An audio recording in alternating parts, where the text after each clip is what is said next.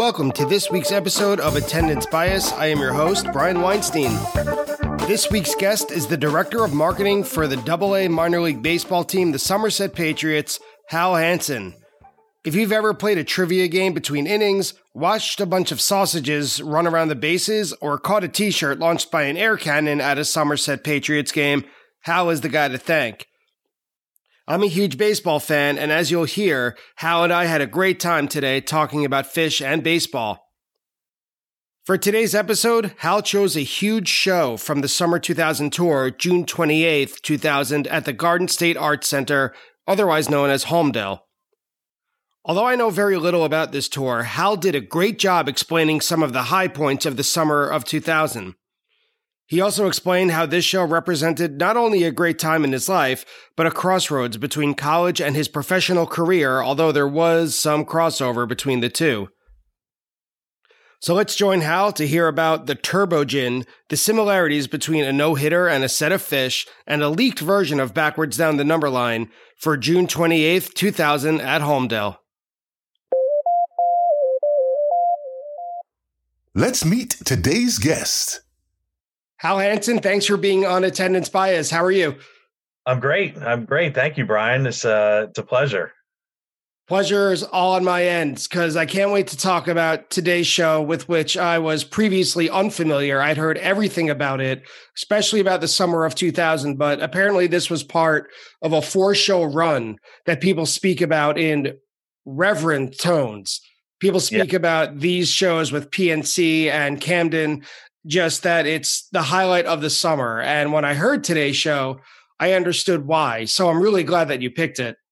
Yeah, yeah, and, and Hartford in between those. Uh, uh, I, I actually did all six of them in a row, and and the two Hartford were were great as well. So it was a it was a fantastic run. That's great. And I can't wait to hear more about it when we get to our context section. But before we get to there, let's hear a little bit about you. So, Hal Hansen, you currently work for the New York Yankees double A affiliate, the Somerset Patriots, as the director of marketing. So, what exactly does that mean as the director of marketing? Well, uh, a lot of things, uh, actually. Primary roles are uh, obviously marketing the club to the community and promoting our our games and uh, you know all the ticket uh, options that we have to people, making sure that it gets out there. You know whether it's uh, you know digital marketing or billboards or radio or just promoting the team as much as we possibly can to uh, ultimately sell tickets to games. And then uh, my in-game responsibilities include all the entertainment uh, that happens pregame, whether it's a, a, check ceremony or ceremonial first pitches or uh, all the between innings uh, silly stuff. I'm I'm running the show essentially, um, which is that silly stuff makes a game. I remember a couple yeah. of years ago, I went to.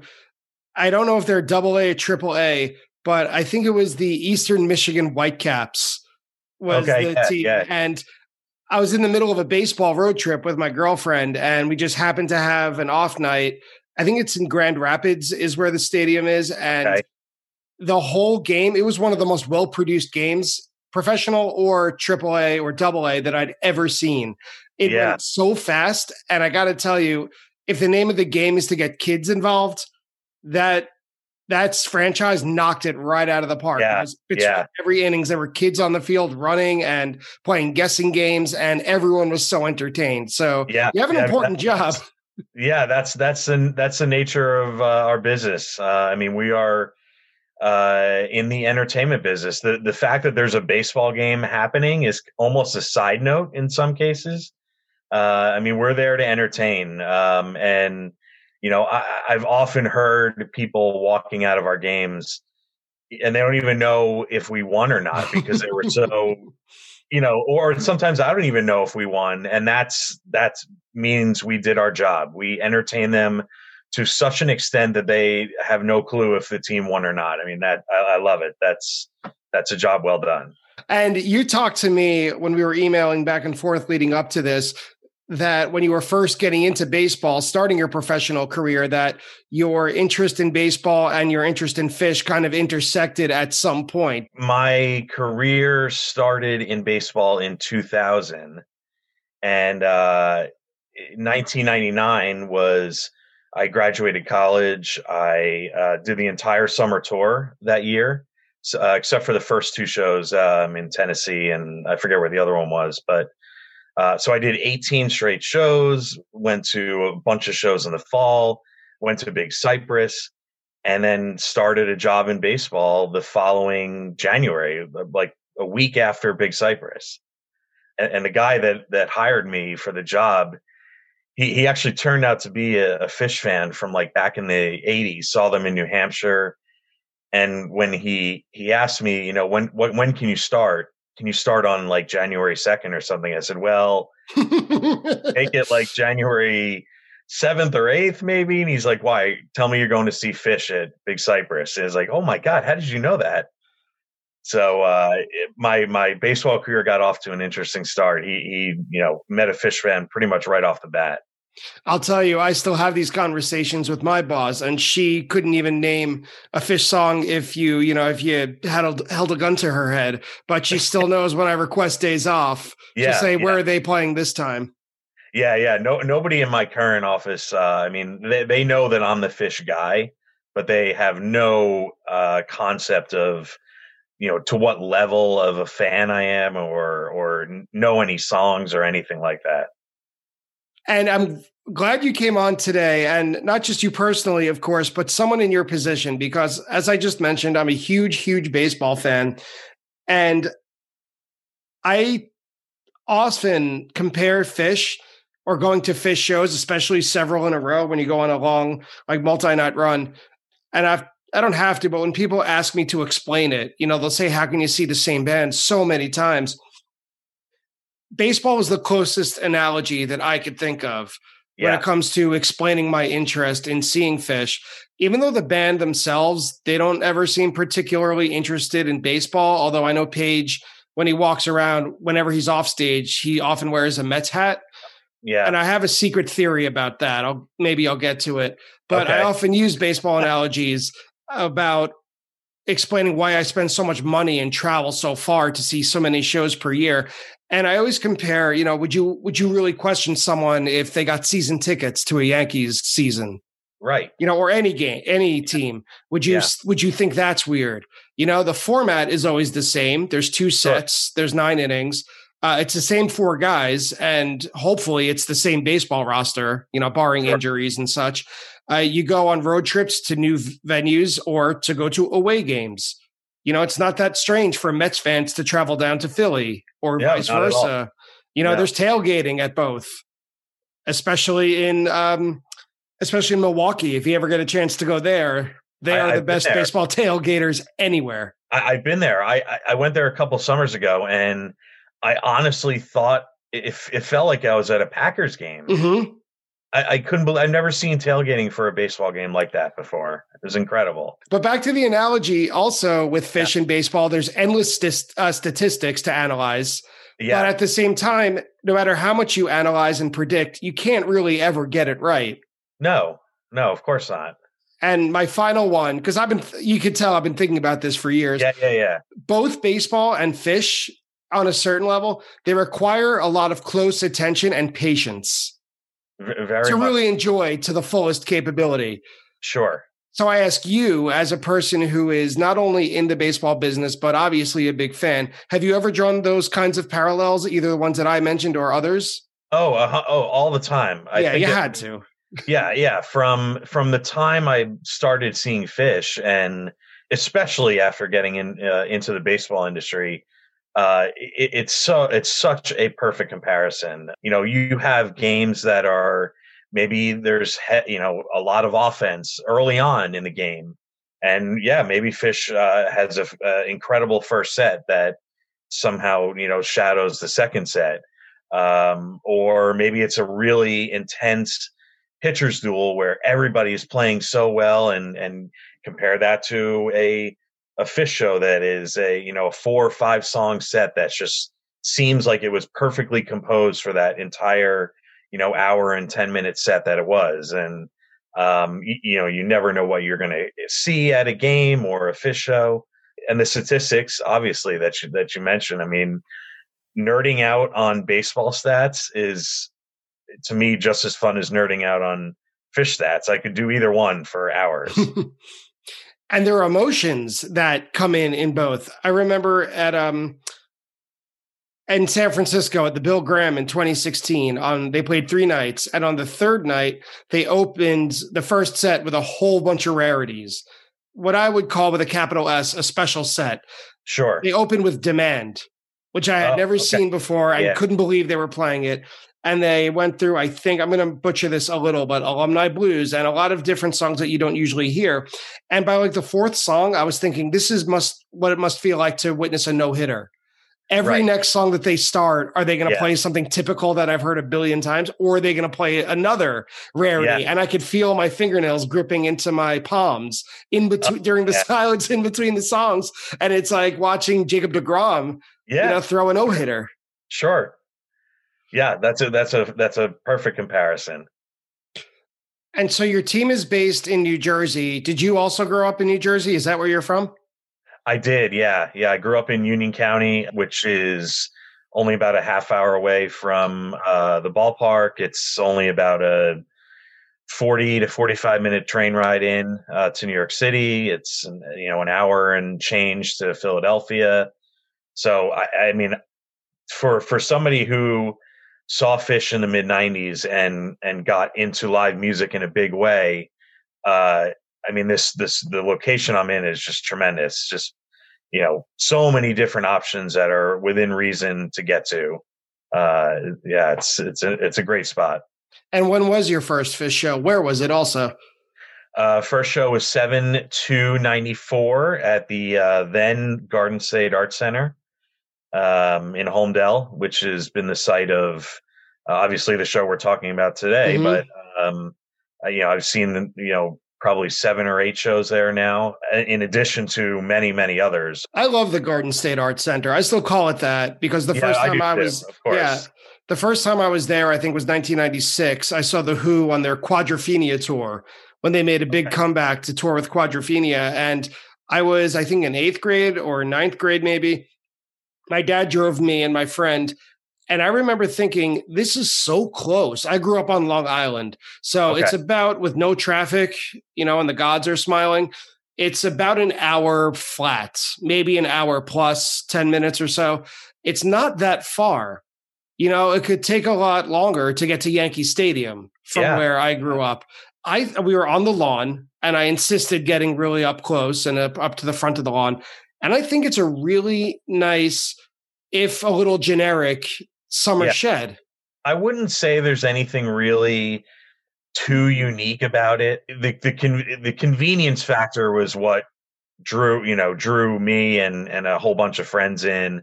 I mean, it's right off the Parkway, Yeah. and and you know it's a 25 minute ride from where I grew up. I mean, it could not have been easier. It, it was.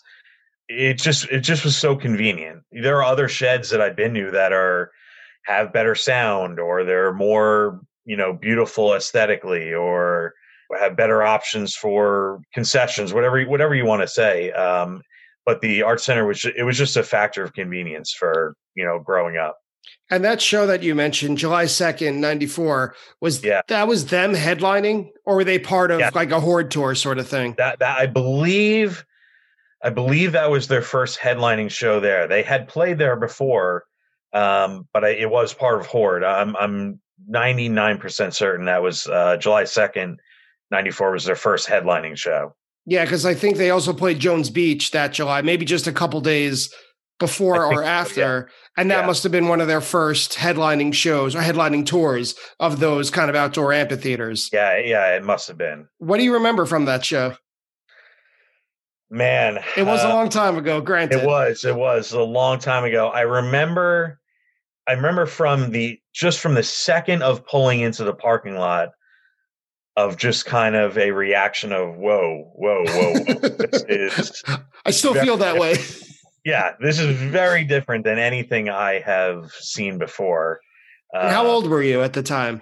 Uh, so this was uh, summer of my junior year of high school. Um, so I guess I was 17 at that point, probably. Um, and it, it, it, I mean, it was an onslaught of the senses in every sense of the of the the phrase. I mean, think you know the sights and the colors and the smells and the people and the tailgating and the you know drums and uh, devil sticks, those things that were popular way back in the day. Like, I mean, it was just it, everything about it was it was a circus. It, that's you know, and the two the two friends that I went with, it was their first time seeing Phish as well. So the three of us were just kind of walking around, just you know, barely able to blink because we didn't want to miss any of the you know stuff around us. And uh, any music or any song performances that stuck with you from that show, or is it yeah, just a big blur? I'm going to botch this, but they played Rift. I had literally just bought the Rift CD from a friend for a dollar uh, because he was selling a whole bunch of CDs and I knew I was going to see them. And I was like, oh, let me go, let me get that. I got to listen to this band before I go. And I took very quickly to the song Rift. And then sure enough, they played it that night. And I thought, oh, this, this is great. This is, you know, the band's playing one of my favorite songs by them already. I remember know, they played Highway to Hell, and uh, that was one of the only songs that I knew other than Rift and maybe one or two others. The whole thing, it was a blur, and it was feeling like I was in a state of shock the whole time. And um, if you only knew Rift or a couple songs heading in, how did you get into Phish? What led you to that concert? Uh, so it, it it it all goes back to a conversation that I had with a friend in a, in the in our cafeteria during lunch one day the Garden State Arts Center had released their schedule, and it, you know, in 1994, they're printing it in the newspaper in the Star Ledger. And uh, you know, so she cut out the schedule and brought it to the cafeteria, and we're sitting around deciding what shows are we going to go to that summer. And uh, we we had picked James Taylor, that was one of them, and then we got to July 2nd, you know, going down the calendar and she's like, "Oh, this band Phish, I've heard they're really fun. Do you want to go see them?" And I said, "Yeah, sure. Why not? I'm up for I'm up for a good time." And that's literally how it happened. Like it was just totally random. Okay, yeah, I'll go see them. And uh, you know, buying the CD for my friend later on uh and, and then the show and it was I mean that was it. It was it was over at that point. When was this show played? So this was in the summer of 2000 and I've mentioned several times on this podcast that I'm pretty delinquent in my knowledge of summer 99 although now after having however many episodes and so many guests picking shows from that era I've become a lot better with 99 summer 2000 is still kind of elusive for me yeah. so I'm going to ask you to take over and tell me a little bit about what you remember about that era because mostly what I picture when it comes to 2000 is a lot of swirly synthesizer sort of Trey playing with his pedals, a lot of farmhouse songs and yep. not much in between. I think that's fairly accurate. I remember of there being a lot of high, a lot of high energy um, in those shows, uh, particularly the six that I went to in that stretch, because like you said, there was Farmhouse, so now we have First Tube entering the mix, and Jibboo, and Sand, and you know all these um, rhythmically upbeat songs that are adding this jolt of energy and yeah, get back on the train also. Yeah yeah yeah exactly. So um i remember just I don't know. I, I guess I kind of remember feeling like I maybe this is going to sound weird, but like dancing a lot more than I ever had at shows because of these songs that were that were you know mixed in, and um, there were definitely uh, you know Trey had had those toys he was playing with in '99 and a little into 2000 where things got spacey and uh, you know a little strange. But I, I overall I just remember the the you know at, at the art center at Hartford and Camden, um, just a lot of of energy. Um, I don't think it's a surprise when you say that you were dancing more. I, I don't think that's unusual when, as you mentioned, when you consider the song selection. I mean, they would play Sand, it seems like every third show. And when you think about that baseline, you know, the Tony Markellis effect, basically, Sure. of Sure. Not quite a rave, but a single bass riff being played for like 22 minutes straight, you know, without a break, it gets to you. It gets in your soul. And by this time, Mike was turned all the way up. No, I, I, yeah, and and and especially with this show and the uh, Bathtub Gin that we'll get to, and the next night the drown rock and roll, um, the great sand that was on July third. I mean, there's yeah, there's there's a lot of upbeat, you know, dance party stuff that that entered the repertoire. And so you told us about how you, oh no, that was about your first show. How did you decide to get to this show? Where were you in the summer of 2000 that led you here? So summer of 2000 is this is the as I call it, this is the 2.0 of my Phish career, beginning with summer 2000. And the, the way I'm framing that is 1.0 was before I got a full time job uh, in the baseball industry, and 2.0 is after I got a job in the baseball industry. So my starting with summer 2000, my summer tour plans were all based around my baseball schedule. Um, I have to work every game uh, unless there's a you know funeral or a wedding or something, something of of that magnitude. It, it's it's it, sometimes it works and sometimes it doesn't, uh, and I just got to roll with it. I, you know, I'm I'm nearly 20 years into this career now, so I've learned to accept it. I feel the same way as a teacher. I just Yeah. kind of made peace with the idea that I'll almost certainly never go to Dick's because the school year Right. begins some years literally the day after Labor Day. Sure. And the beginning of the school year is extremely stressful. And I know that one day of travel in between a three night Phish run and having 30 12 year olds, you know, in a seat who don't want to be there, that's just a recipe for disaster. yeah. So I've just made peace with it. Yeah, yeah. So have I. I mean, it's uh, it, it was rough in the beginning. You know, it's funny in in 2000, I was able to do those six shows in a row from from uh, Holmdel through Camden. So I, at that point, I'm like, wow, this is this is great. I mean, maybe this is, you know it's going to work out like this every year. yeah. it's just it hasn't even come close to to that. So I I, I find myself uh, taking advantage of opportunities a lot more, or maybe being a little more aggressive in my travel. If there's a, you know, if I get you know screwed on the local shows, I'll I'll go fly somewhere in the summer and and just go pick a random weekend to, to check them out. So So, how did you get tickets for this show? we went to the art center at about maybe four or five in the morning The day Uh, of the show or the day of the on sales? day of the on sale I, I don't recall if there were online sales uh, there had to be at that Point. There had to be. I, Yeah. I mean, I remember, I don't know about like Ticketmaster.com. That still may have been a little bit farther away. I don't know if e commerce was quite there yet. I do remember, though, when you mentioned when uh, the Garden State Art Center would release their summer lineup. Right. Yeah. My home venue was Jones Beach, the equivalent venue Right. of Jones Beach. Right. And you had to go to the local drugstore. You had to go to Pathmark, was the name of it, Yeah. get a bracelet, Sure. and then they would pull a random number, and whatever number your bracelet was in relation to the random one, you got Yeah. in the line.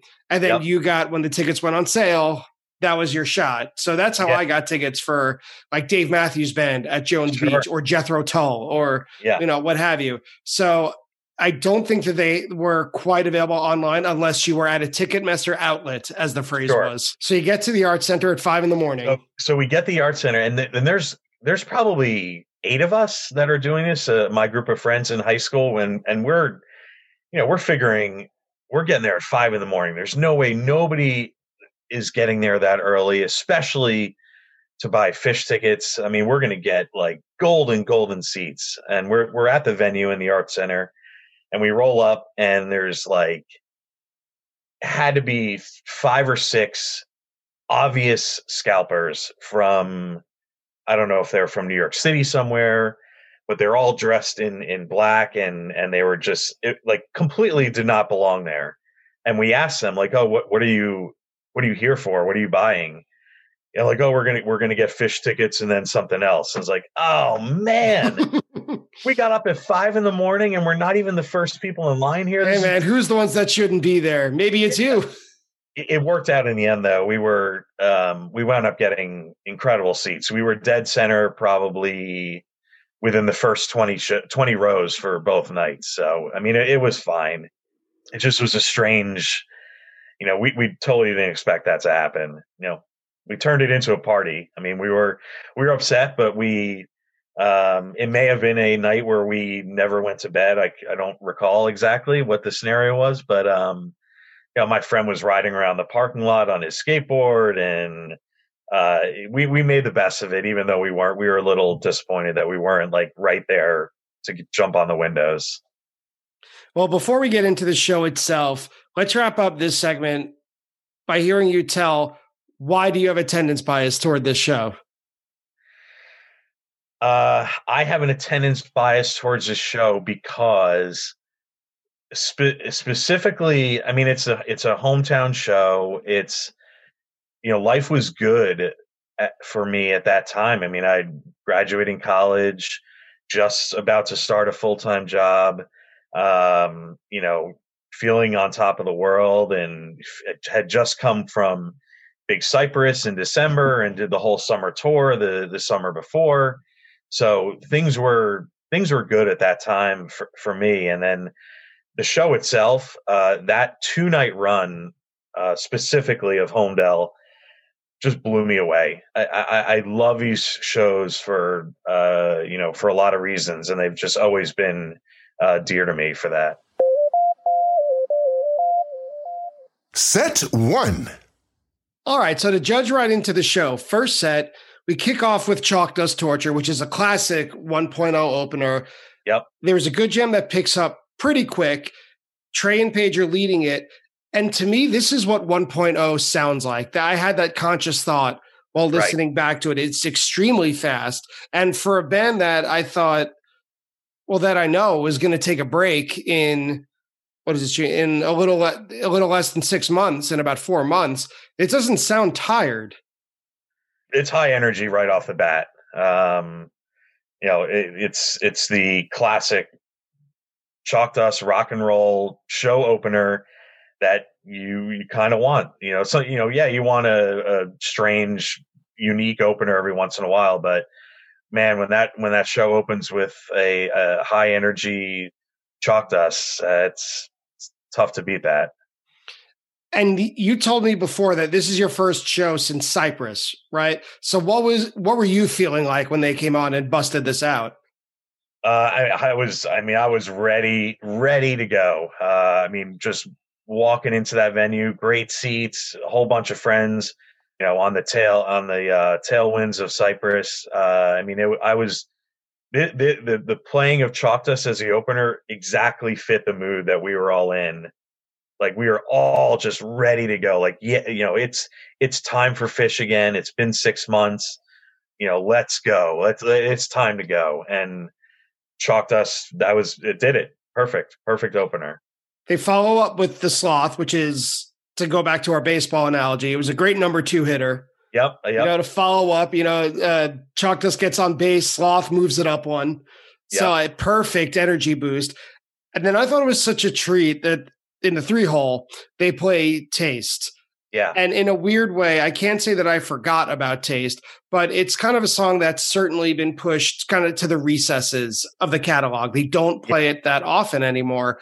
Yeah, it's um it has become a treat now, uh, for sure. I mean, they yeah, they don't they really don't play it much anymore. And I and I get it. I mean, you you know, you keep adding new songs to the repertoire and and it has to come at the expense of of some songs um you know they can't just keep playing everything with the same frequency but um you know they play I, I think they probably played it a lot in the 99 2000 era i could be wrong on that but um it's a yeah it's a it's a great song that i wish i, I heard more um i always come back to the um Baker's Dozen Taste. I, I yeah. love that version. It's so interesting and and it's kind of you know you hear that and you're like man why don't you guys play this more yeah.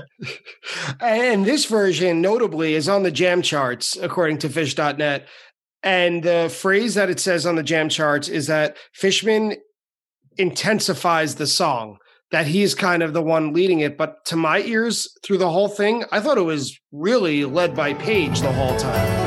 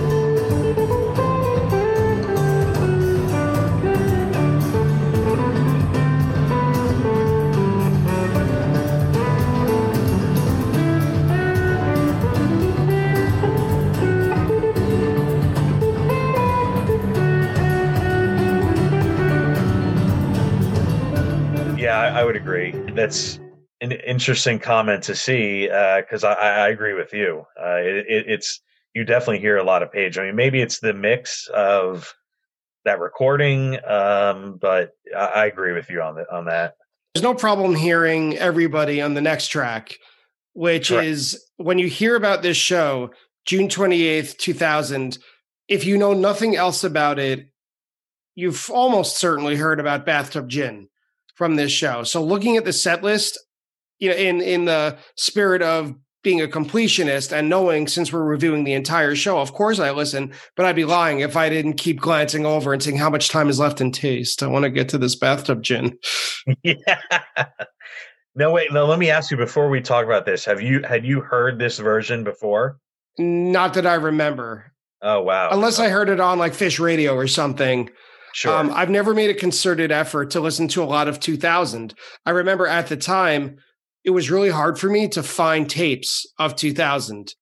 Yeah. For whatever reason, 99 and 2000 just kind of escaped me. It might have been that this was the time that a lot of recordings were making the jump from analog to digital. Uh-huh. And so a lot of the, my sources, people who got who got me Phish tapes or traded tapes with me, I just there was like a drought of more yeah. recent Phish recordings. So I was still easily getting shows from 93 and 95, no problem. But right. when it came to stuff from Alpine Valley in 2000 or this show, uh, it just, there was nowhere to be found. And after right. a while, I stopped looking. And then before you knew it, LivePhish existed. Sure. Sure. And so Soundboard was available for everywhere. So who cared about 2000 now? Yeah, right. Right. And so this gin is I think, considered widely the highlight of the show. Oh, no doubt. But I thought that this jam is beyond excellent. It's one of the best that, that I've heard from this song, and that's saying a lot. Yeah, yeah.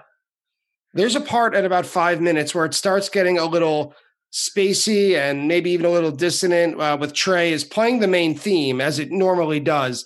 And I wrote that uh, it this jam begins where a lot of 1999 and 98 bathtub gins end.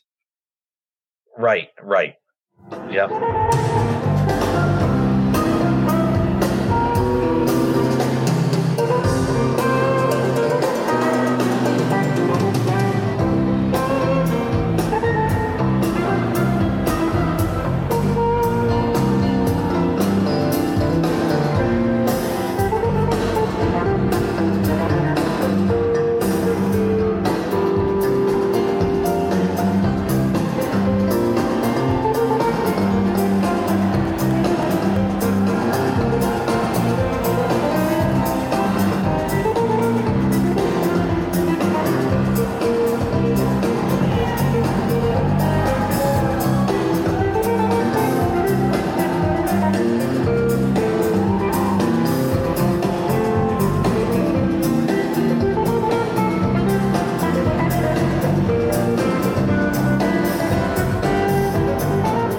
There's a straight ahead vamp. Uh, we've heard this a million times. It means that they're kind of percolating. And then at nine minutes, something happened that Trey just decided to play rhythm guitar. And that's really when the thing, when the whole song starts to blast off. Yeah, yeah. Something happens at about five minutes and 30 seconds where I don't know if it's Mike that does it first or if, if Fish does it, uh, where he just picks up the the the beat into like double time and all of a sudden it goes from you know the standard bathtub gin jam to basically twice as fast that that's the beginning of the of the turbo gin in my in my uh, in my mind. That's well said. I like the I love the phrase turbo gin. Yeah. Yeah, just start getting stickers and t-shirts for it. Yeah, the uh, exactly. uh the the switch to Trey playing rhythm guitar at 9 minutes when I was listening for my first listen through immediately it clicked for me that when they played Exile on Main Street in 2009 all of a sudden it made sense to me because Trey is not the most frequent rhythm guitar player. No, no. Right? He almost always plays melodies. Right. But when he just switched to rhythm here, it put a lot of that in context because Exile on Main Street, of course, there are great guitar solos on it, but that's really a good rock and roll rhythm guitar album. And sure. so I was able to make that connection yeah, nine no, years apart.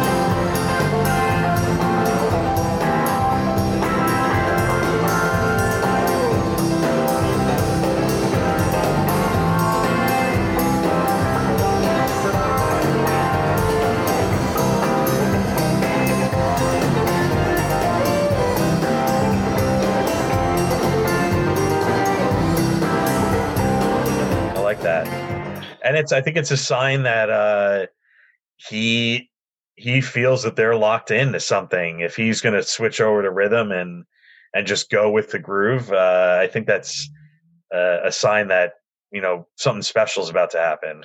Yeah, and that's something special is Page. He takes over. You know, around like 11 minutes, I think it is. And I wish that the audience recordings were more pristine because you could hear that Page is like rocking the hell out of it, but you can't really hear exactly what he's playing. Right, right. I've been saying for years that this two show run needs a LivePhish treatment because we really got to hear all this in, in, exquisite detail. I'm sure you're not alone. I'm sure yeah. there are many who agree with you. Yeah. One of my last notes I wrote uh, at 1330. This goes with your turbo gin. I wrote King Gin. yeah, yeah. You know, like instead of cotton is king in the South, in the antebellum South, this is King Gin. Yeah, yeah. Um, I I distinctly remember when when this when this gin jam hits its peak uh, or one of its you know several peaks. I distinctly remember just jumping up and down in our seats at the art center like more more than I've ever like I don't even know if I've ever jumped up and down at a Phish show before this moment and I didn't know what to do with myself. It was so just so completely in awe of that moment. And it felt like, yeah, you know what? I don't know what to do. So I'm just going to start jumping up and down and cheering.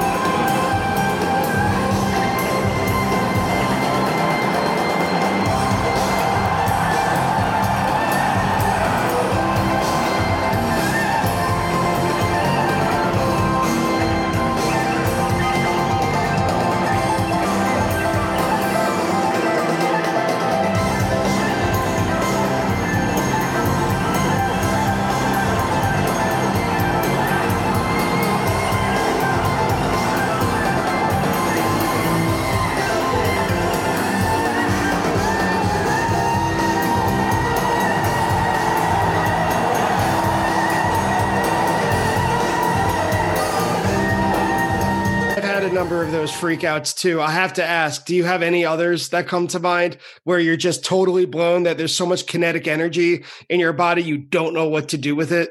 Yeah, literally the next night during the Drowned rock and roll. That's you gotta love it. And so to calm down from bathtub gin, they play Piper, and it's not even that calm. They start with the infamous or famous slow build Piper. Sure. And I had this thought. I wrote the slow build Piper. Uh, we haven't had too many of these on attendance bias, and hearing it is as good as going into a time machine. And then I thought about it after listening to the show two or three more times. Is there something to the slow builds, or is it just something that older fans like us wish they still did for the sake of nostalgia? I, I would love to hear. I would honestly love to hear the the Piper slow build for ten minutes. Um, yeah, it just, I just, I don't know. There's something about that progression of it gets a little faster and it gets a little, you know, they start playing a little louder. Um, it, there's, I don't know what it is. It's something about it. It's not, you know, it's not just play slow the slow intro for the sake of doing it. There's, it definitely makes the song more exciting the more they draw it out, in my opinion. I wonder if it's the space in a slow build where we were just talking about how Page gets lost in a mix sometimes. Maybe not in these days, maybe not now in 2021 because their sound is so dialed in. But maybe it's that. Maybe that you could hear each instrument so distinctly when they're playing slow and spacey as compared to a little bit later in this Piper that it's mostly washy cymbals, some dissonance. Mike sounds like he's holding on for dear life when this really hits his peak. And Fishman plays very fast. And again, Page gets lost in the mix. Yeah. Yeah. Pipers for me, they some you know, they, sometimes they get a little too messy too quickly. Yeah. they'll they eventually will get to a point where you said you, you say to yourself, man, this is a this is a damn good groove they got going here or you know a really nice like catchy you know uh, jam out of it but you know that that messy that rush out of the intro into messy piper that's it doesn't it, you know i feel like the same thing happens with light sometimes they rush the the uh, jam all the way into chaos right away and then eventually they find their way out of it yeah it's not not among my favorite uh, segments of of what they do and then by the end of the piper we're already at the end of the set it's yeah. just under an hour, and they close it with what I thought was a very curious choice with "If I Could." I loved this in the moment. Uh, I I do very distinctly remember this, and it's partially because "If I Could" was one of my favorite songs um, at the time, and I heard it at one of my first shows, um, June twenty eighth, Jones Beach, uh, ninety five and I hadn't heard it since. It had been something like 60 or 60, 65 shows since I've heard it. And, um, you know, when you're getting to the end of a first set and you're, you're, you, you kind of have an idea, okay, this is going to end any, any, pretty much right, you know, any song now.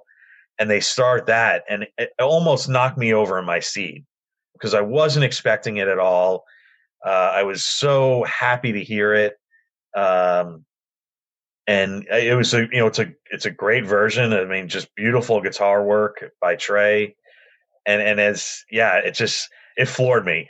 You know, hasn't happened very often where you know they almost knocked me over into my seat. And you and I, we found out in preparing for this recording, had a shared moment. Yes. I didn't know this that uh, they closed this show, this first set of this show with "If I Could," and then fast forward to 2009. I think it was June 2nd, 2009. And they closed set one with If I Could at Jones Beach, which at the time I loved it. It was those three nights at Jones Beach were so rainy and overcast yes. and pretty gross. Yeah. But the rain stopped toward the end of the first set and they were playing If I Could with such practiced vocals. You could tell that they practiced it, that they sure. tuned sure. it in. And it was so beautiful. And then when they stopped playing, when they said that was the end of the first set, I felt like I was, I don't know, like like something was cut short, even though the set in 2009 was an hour and a half. Right. You know, I thought that it was a strange note to end set one. Did you feel that way in 2000? Uh, I, no, I was I was thrilled that they walked off stage after that. It just in the I, it's hard to describe. Um, you know, it probably sounds ridiculous to say that you know if I could is a great first set closer, but for me at that time, having not heard it in in you know five years and sixty something shows, and having them play it so well. I mean, the, the Trey's solo was just fantastic.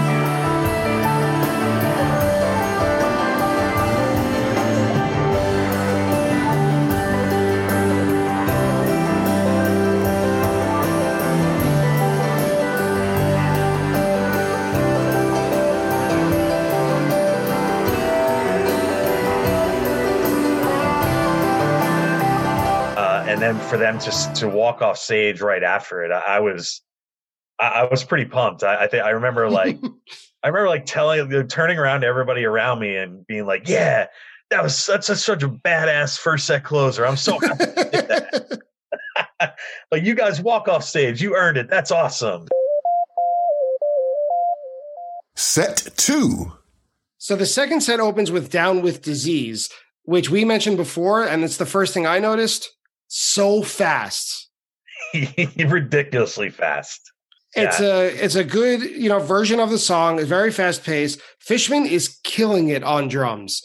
When in 1999 and 2000, when fit when they're playing really fast, usually it's the drummer's fault. I don't think that's the case in Fish. yeah, it, it it, it is so fast. It, it, you know it made me laugh uh, listening back to that to this show the, how fast they say uh "That's on my lawn." Yeah, like yeah. it, it, was hilarious. It's hilarious, and the uh the stop, stop, stop parts is so funny. How fast it is. It gets into a good groove. There's some guitar fireworks. All said and done, though, I don't know how crazy this down with disease is compared to the rest of the set. Although around eight minutes in, I imagine that this is among the best of 2000. That there's not, you know, it's less drony than other parts yeah. of 2000 tend to be, especially later in the year, uh, right uh, toward the fall. Yep. Uh, and then they, after Down with Disease, they go into Harry Hood, which is an incredible one-two punch to open a second set. That's like the heavies yep. are coming out. Oh yeah, oh yeah. Especially you know nobody expects a Harry Hood this early in a set. I mean it's it's it's a first or second set closer, or maybe it's in the encore. But to hear it second song out of the set, I mean, it's it, it's great, uh, and it, it is my all time favorite song. So to be to hear it is is great, but to to be surprised by it uh, makes it even you know that much better. I noticed toward the beginning, very soon after they get into the jam, that there are a series of escalating cheers and having never heard it before and obviously i was not there i have to imagine that was what a glow stick war? Because that's the only thing that i can imagine with because there's almost nothing coming from the stage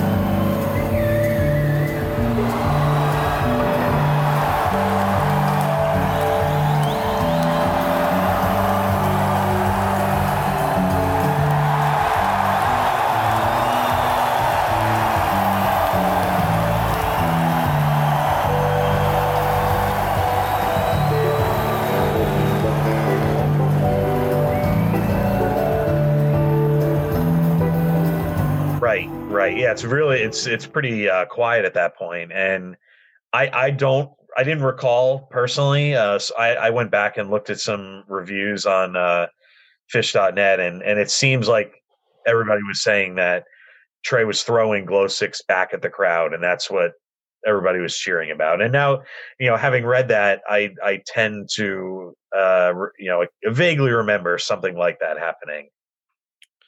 My first thoughts on this jam was that it might be one of the most quiet and delicate hoods that I'd ever heard. Yeah. And I was wondering, I asked myself, because I'm a cynic, is this venue or these types of venues too big or these for that kind of music, for those kinds of jams? You know, where they are very, they're listening very intensely to one another, but in the lowest end of a dynamic possible. Sure. When in 2000, you know, compared to your first show there in 94, when I'm sure there were seats available for the taking, Phish in 2000 at that time were as popular as they've ever been, or more so. Oh, so yeah, definitely. I, I wonder if this kind of music was, I don't want to say not the best kind because there is no best or worst. That's not what I mean. But Right. if it if it's too quiet for an audience like this, that's loud, probably on talkative drugs. right. Um, you know, I, I I agree, but in listening back to this, I, I didn't really notice any. Um, you know, a lot of times you can in audience recordings, especially, you can pick out the people that are just obnoxiously yelling "woo" and Yeah. uh, and cheering and you know, like yelling out song names and all that nonsense. And I, you can really you can't really hear much of that during this quiet part of Hood. Um, which I don't know. May, makes you know maybe uh, I, I I get your point that it you know uh, at this point maybe these sheds are too big for stuff like this, but it seemed to go okay at least on that night and that version.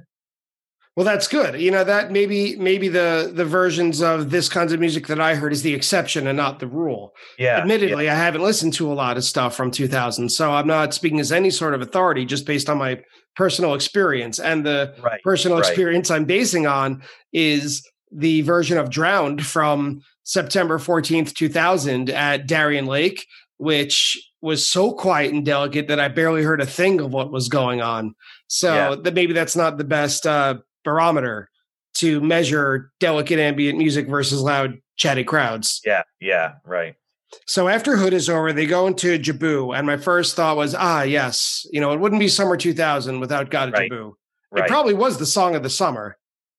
Uh, yeah, yeah, it was. Um, it was definitely up there, and and I was kind of obsessed with it right from the beginning. I just I just loved it. I love the the groove of this song, and you know, one of those shows you just kind of close your eyes to and and let let it uh, let it move you.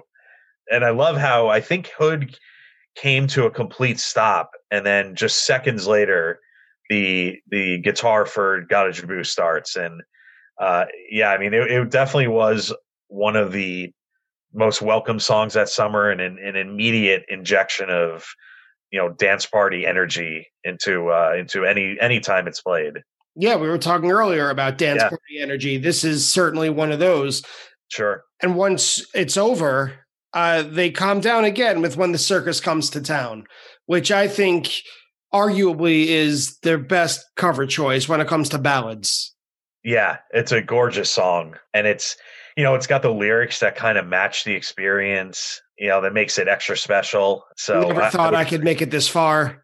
Yeah, yeah, yeah, yeah. When the circus comes to town, I mean, it's Yeah. just it, it is. It feels like it's describing the Phish experience and and and describing you know someone's own personal experience of getting to that point. uh, You know, wrapped up in a beautiful song.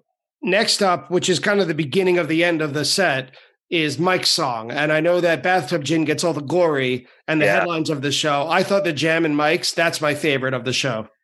Yeah, I I uh I had forgotten about how good this Mike song was until I did a re-listen, you know, uh in prepping for t- for today. It is a great great Mike song with the the rhythm and and and funk groove that they hit early on to that like sinister repeating jam later on. I mean, it is a it is a great version. Yeah, it, Trey again goes back to the rhythm. Yeah. There's Yep. a part in Mike's song when he just plays the the main riff over and over again, but he doesn't. There's a part where he just plays his rhythm guitar, he plays the chord equivalent instead, and I'm all about it because it leaves Yeah. room for Page, who again is underrated in these, or at least difficult to hear. that part at the end that you mentioned, that kind of escalating jam that repeats over and over again, it reminded me of when a little kid goes on a Disney ride, and it's a sound that, uh, that like a spaceship would make. like, okay. like yeah, yeah, yeah. yeah.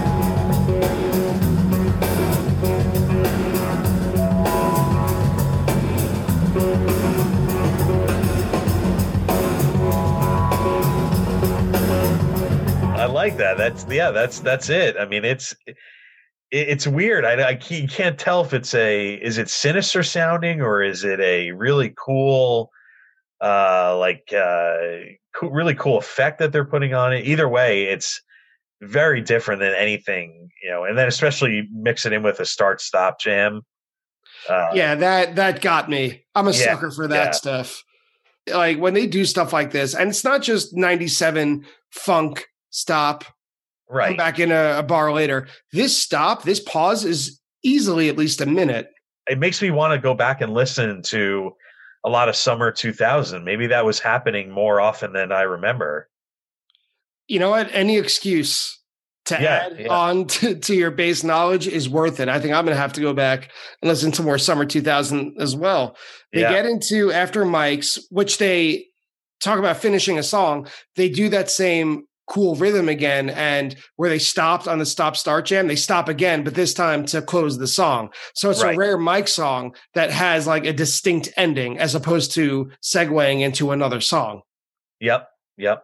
And the song that they play is albuquerque which i think is very much of its time. They played that yes. a lot in 2000 love it.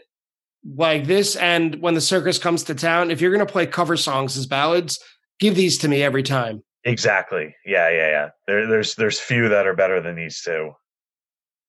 And they start to close the set with Weekapaug Groove, which I thought was kind of an uncertain beginning. I always think that when Weekapaug starts from silence, that it always starts a little awkward, but it always ends strong. This one definitely was a little strange um, to get going. It's it's almost as if they trade forgotten how Weekapaug is supposed to start. It makes me think of again referencing the Baker's Dozen. It makes me think of what you know the Baker's Dozen how they left off Mike's intro and then played it on the last night in the encore. That's right. That's right. It's funny when they kind of you know have these weird awkward Weekapaugs. It's uh doesn't happen all that often, but enough that you know you notice it. That closes the second set and to come on for the encore, I mean, this could have been yesterday. They play First Tube and Loving Cup, like the ultimate pair of energy closers. I can't imagine leaving the show feeling anything other than pumped and super happy, right?